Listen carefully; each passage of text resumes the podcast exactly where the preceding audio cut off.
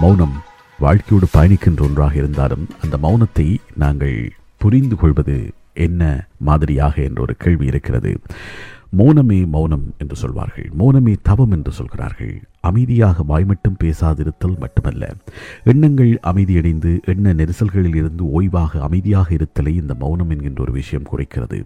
உணர்வு சார்ந்ததாக இந்த மௌனத்தை அறிவிக்கிறார்கள்.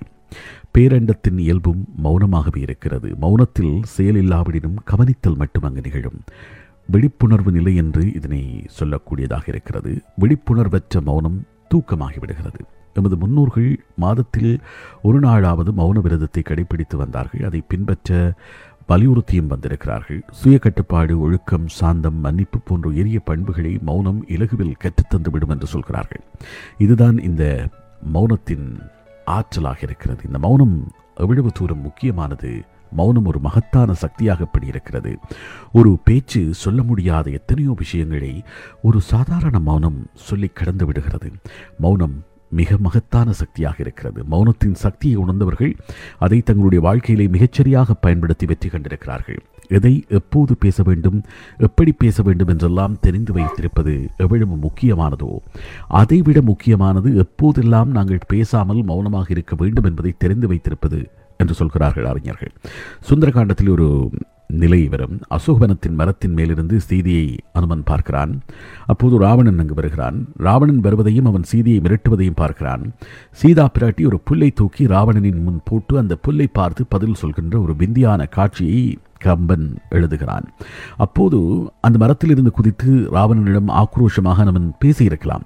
ஆனால் அப்படி அவன் பேசியிருந்தால் உடனடியாகவே அவனோடு வந்த அந்த பரிவாரங்கள் ராவணனோடு அங்கிருந்த பரிவாரங்கள் அவனை கைது செய்திருப்பார்கள் அவனை அடைத்திருப்பார்கள் சிறை வைத்திருப்பார்கள் அவன் வாலில் அப்போதே தீ வைக்கப்பட்டிருக்கும். சீதையிடம் ராமனின் கனியாளியை அனுமன் கொடுத்து ஆறுதல் சொல்லியிருக்க முடியாது. ராமன் வந்து கொண்டிருக்கிறான் என்கின்ற மிகப்பெரிய ஒரு செய்தியை சீதையிடம் சொல்லி சீதைக்கு நம்பிக்கை ஊட்டியிருக்க முடியாது. சீதையிடம் இருந்து பதிலாக ஒரு சூடாமணியை பெற்றுக்கொண்டு ராமனுக்கு நம்பிக்கை அளித்திருக்க முடியாது. எனவே தன்னுடைய கோபத்தை அடக்கிக் கொண்டு அனுமன் அங்கு நடப்பதை மௌனமாக பார்த்து கொண்டிருக்கிறான். பின்பு ராஜசபையில் ராவணனை சந்திக்கின்ற ஒரு சந்தர்ப்பம் வருகின்ற போது அங்கு தன்னுடைய வீரத்தை காட்டுகிறான் வீராவேசமான பேச்சை வெளிப்படுத்துகிறான். சொல்லின் செல்வனான அனுமனின் சாதனைகளுக்கு காரணம் அவனுடைய சொல்லாற்றல் மட்டுமல்ல எதையும் சொல்லாமலே இருக்கும் ஆற்றலும் தான் என்று சொல்வார்கள். இன்னும் சரியாக சொல்வதாக இருந்தால் மௌனம் என்கின்ற ஒரு விடயமே சொல்லாற்றலின் ஒரு உச்சபட்ச பகுதியாக இருக்கிறது. ஒரு விஷயத்தை தெளிவாக சொல்வது ஒரு வகையில் கலை என்றால் ஒரு விஷயத்தை சொல்லாமல் சொல்வது அதைவிட நுணுக்கமான கலை மௌனத்தை பேச வைக்கின்ற கலை அது. அந்த கலை எவ்வளவு தூரம் எங்களுடைய வாழ்க்கையிலே இன்றியமையாததாக இருக்கிறது அதை நாங்கள் ஏன் சரியாக பயன்படுத்த வேண்டும் என்பது பற்றித்தான் நாங்கள் பேசுகிறோம்.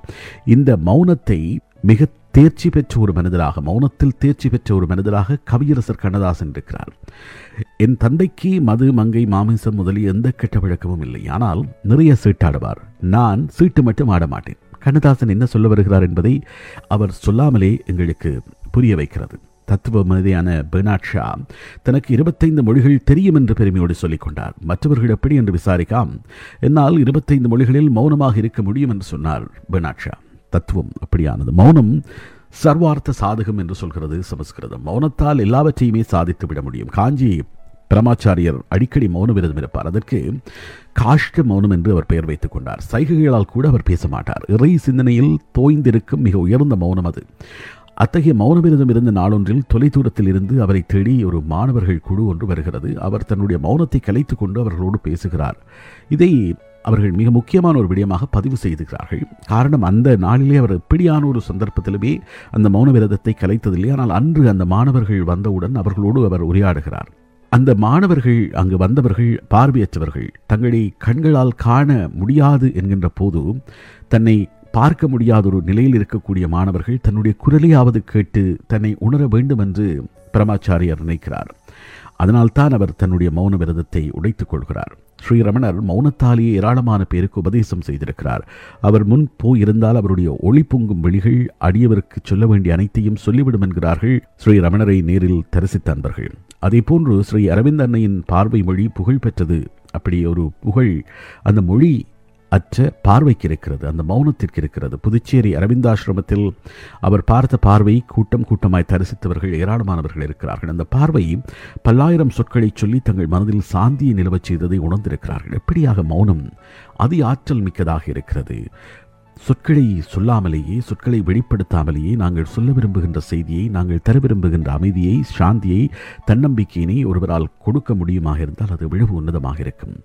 ஆன்மீகத்தில் மட்டுமல்ல காதலிலும் வாய் பேசுவதற்கு முன்பாகவே கண்கள் பேசிக் கொள்கின்றன. அண்ணலும் நோக்கினான் அவளும் நோக்கினான். கம்பராமாயண காட்சி இந்த புகழ்பெற்ற ஒரு காட்சியாக வர்ணிக்கப்படுகிறது. கம்பன் எல்லா சுவைகளையும் எல்லா சந்தர்ப்பங்களிலும் பயன்படுத்துகிறான். கண்ணோடு கண்ணினை நோக்கொக்கின் வாய்ச்சொற்கள் என்ன பயனுமில்லை.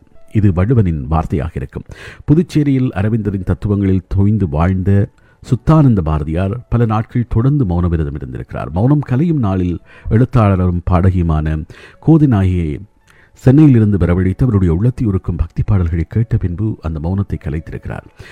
மௌனத்தால் உடலிலும் மனத்திலும் சக்தி மேலோங்குவதையும் பேச்சில் எவ்வளவு சக்தி வீணாகிறது என்கின்ற உண்மையையும் அறிந்து கொள்ள முடியும். எங்களால் சுருக்கமாக பதில் சொல்ல முடியுமா என்று ஒரு வாசகர் கேட்ட கேள்விக்கு சாவி சொல்லியிருந்தார். பதில் உம் மாமியார் மருமகள் உட்பட பல சண்டைகளில் யாரேனும் ஒருவர் மௌனமாக இருந்து விட்டால் அந்த சண்டை நீடிக்காது இல்லையா இந்த சண்டைகள் பலவற்றிற்கு காரணம் இரண்டு தரப்புமே பேசிக் கொண்டிருப்பது. இந்த மௌனத்தின் சிறப்பை நாங்கள் சரிவர உணர்ந்து கொண்டால் ஒவ்வொருவரும் எத்தனையோ சாதனைகளை படைக்க முடியும் எத்தனையோ நல்ல உறவுகளை ஏற்படுத்த முடியும் இருக்கின்ற உறவுகளை தக்க வைத்துக் கொள்ள முடியும் மற்றவர்களோடு முரண்படாத ஒரு வாழ்க்கையை வாழ முடியும் எங்களுக்கு எது தேவை என்பதை தேடி அடைந்து அதை நோக்கி நாங்கள் நகர முடியும். மௌனத்திற்கு இத்தனை ஆற்றல் இருக்கிறது.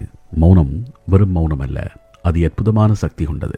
ஒரு இயந்திரம் மிக நன்றாக வேலை செய்கின்ற நிலையில் இருக்கின்ற போது அதிலிருந்து வரக்கூடிய சத்தம் குறைவாக இருக்கும். அது வாகனமாக இருந்தாலும் சரி தொழிற்சாலைகளில் பயன்படுத்தக்கூடிய இயந்திரங்களாக இருந்தாலும் சரி வீடுகளில் இருக்கக்கூடிய இயந்திரங்களாக இருந்தாலும் சரி நன்றாக வேலை செய்யுமாக இருந்தால் அதிலிருந்து சத்தம் குறைவாக இருக்கும். அதன் வேலை செய்யும் திறன் குறைவடைகின்ற போது சத்தம் கேட்கத் தொடங்கும். அப்படியாக சத்தம் கேட்கத் தொடங்குகின்ற போது அந்த இயந்திரம் பழுதடைகிறது என்று அர்த்தம். மனிதர்களும் அப்படித்தான். மனிதர்களும் நிறைய சாதித்தவர்கள் மனித சமூகத்தில் தங்கள் காலடி தடங்களை பதித்துவிட்டு போகின்றவர்கள். வாழ்க்கையை நாங்கள் ஆராய்ந்து பார்த்தால் அவர்கள் ஓயாமல் பேசுபவர்களாக இருப்பதில்லை. நான் இப்படி செய்யப் போகிறேன் நான் அப்படி சாதிக்கப் போகிறேன் என்றெல்லாம் வாய்கடியை சொல்லிக் கொண்டிருப்பதில்லை. வம்பு பேசுகின்றவர்களாகவோ அடுத்தவர்களுடைய தனிப்பட்ட வாழ்க்கை குறித்து அலசுகின்றவர்களாகவோ மற்றவர்களை விமர்சித்து மகிழ்கின்றவர்களாகவோ அவர்கள் இருப்பதில்லை. அவர்களுக்கென்று வாழ்க்கையில் குறிக்கோள் இருக்கிறது. அதில் தான் அவர்களுக்கு முழு கவனமும் உற்சாகமும் இருக்கிறது. அவர்களிடம் தேவையற்ற பேச்சுக்கள் பேச்சுக்களும் தேவையற்ற பேச்சுக்களுக்கான நேரமும் மனமும் இருப்பதில்லை. அவர்கள்தான் இந்த உலகத்தில் ஏதோ ஒரு வகையில் அதிர்வுகளை ஏற்படுத்துகின்ற மனிதர்களாக இருக்கிறார்கள். மற்றவர்கள் வாழ்க்கையில் ஏதோ ஒரு விதமான மாற்றத்தை தங்களால் முடிந்தளவில் ஏற்படுத்திவிட வேண்டும் என்று நினைக்கின்றவர்களாக இருக்கிறார்கள். ஏதோ ஒரு வகையில் தாங்கள் அடுத்தடுத்த நிலைகளை நோக்கி நகர வேண்டும் என்று நினைக்கின்ற மனிதர்களாக இருக்கின்றார்கள். அமைதியாக இருக்கின்ற போது தெளிவாக சிந்திக்க முடிகிறது. தெளிவாக சிந்தனை ஏற்படுகின்ற போது நல்ல செயல்கள் உருவாக்கம் பெறுகின்றன. இதில் எங்களுடைய முழு திறமையும் வெளிப்பட வேண்டுமாக இருந்தால் நாங்கள் மனதை ஒழுங்குபடுத்தி அனைத்து சக்திகளையும் ஒருமுகப்படுத்த வேண்டும் என்று சொல்கிறது விஞ்ஞானம். பேசிக்கொண்டு இருக்கும் சந்தர்ப்பங்களில் இது சாத்தியமே ஆகாது. மௌனம் எங்களுடைய சக்திகளை விரியமாக்காமல் சேமிக்க உதவுகிறது. எங்களுடைய ஆற்றல்களை புதுப்பிக்கிறது. எங்களை எங்களுக்குள் அடையாளம் காட்டுகிறது. மௌனம் எமது சக்திகள் விரியமாகாமல் சேமிக்கிறது. ஓயாமல் பேசிக் கொண்டிருக்கையில் எமது நேரத்தையும் சக்தியினையும் நாம் விரியமாக்கிக் கொண்டிருக்கிறோம். மற்றவர்களை தொந்தரவு செய்கிறோம். சொல்ல வேண்டி இருக்காத பின்னால் எங்கள் வருந்த வைக்கின்ற எத்தனையோ விஷயங்களை சொல்லியும் செய்தும் கொண்டிருக்கிறோம். நிறுத்தாமல் பேசுகின்றவர்கள் மற்றவர்களுக்கு சிம்ம சொப்பனமாக இருக்கிறார்கள் என்றே சொல்ல வேண்டும். ஒருமுறை வின்சென்ட் சர்ச்சிலை ஒரு விருந்தில் சந்தித்த மூதாட்டி சொன்னார் நான் என் பேரனை பற்றி உங்களிடம் சொன்னதில்லை என்று நினைக்கிறேன் என்று. அப்போது சர்ச்சில் சொன்னாராம் நீங்கள் சொன்னதில்லை அதற்காக உங்களுக்கு என்னுடைய நன்றி நன்றி கூற கடமைப்பட்டிருக்கிறேன் என்று சொல்லிவிட்டு அங்கிருந்து வேகமாக அவர் நடந்து சென்று விட்டார். மற்றவர்களுக்கு தேவையில்லாததையும் விருப்பமில்லாததையும் பொருத்தமில்லாததையும் சொல்லாமல் நாங்கள் மற்றவர்களுடைய நன்றிக்குரியவர்களாக நாங்கள் இருக்க வேண்டும். நாங்கள் பேசிக் கொண்டிருக்கின்ற போது எங்களுடைய உரையாடல்களில் எல்லாம் வேறு யாரோ அல்லது வேறு ஏதோ வந்து சேருகிறது. எங்களோடு தொடர்பில்லாத மற்றவர்களை பற்றி அதிக நேரம் பேசிக் கொண்டிருக்கிறோம். இது தேவையற்றது. மற்றவர்கள் எது செய்கிறார்கள் மற்றவர்கள் என்ன செய்கிறார்கள் மற்றவர்கள் எப்படி நடக்கிறார்கள் மற்றவர்களுக்கு என்ன நடக்கிறது இதை பற்றியே நாங்கள் ஒருவரோடு ஒருவர் பேசிக் கொண்டிருக்கிறோம். அந்த பேச்சை குறைத்து நாங்கள் மௌனத்தை கடைபிடிக்க முடியும். பேசாமல் இருப்பது மட்டுமல்ல மௌனம். வெளியிலே என்ன நடக்கிறது என்பதை மிக தெளிவாக உளம் உணர்ந்து கொள்கின்ற ஒரு நிலை தியான நிலை என்று சொல்வார்கள். எங்களுக்குள் எது வேண்டும் என்பதை தெளிவாக பார்க்கின்ற ஒரு மனநிலைக்குள் நாங்கள் வர வேண்டும். தேவையற்றவற்றை பிரித்து எறிந்துவிட்டு தேவையானவற்றை நுகருகின்ற அன்னப்பறவை போன்று எங்களுடைய மனம் இருக்க வேண்டும்.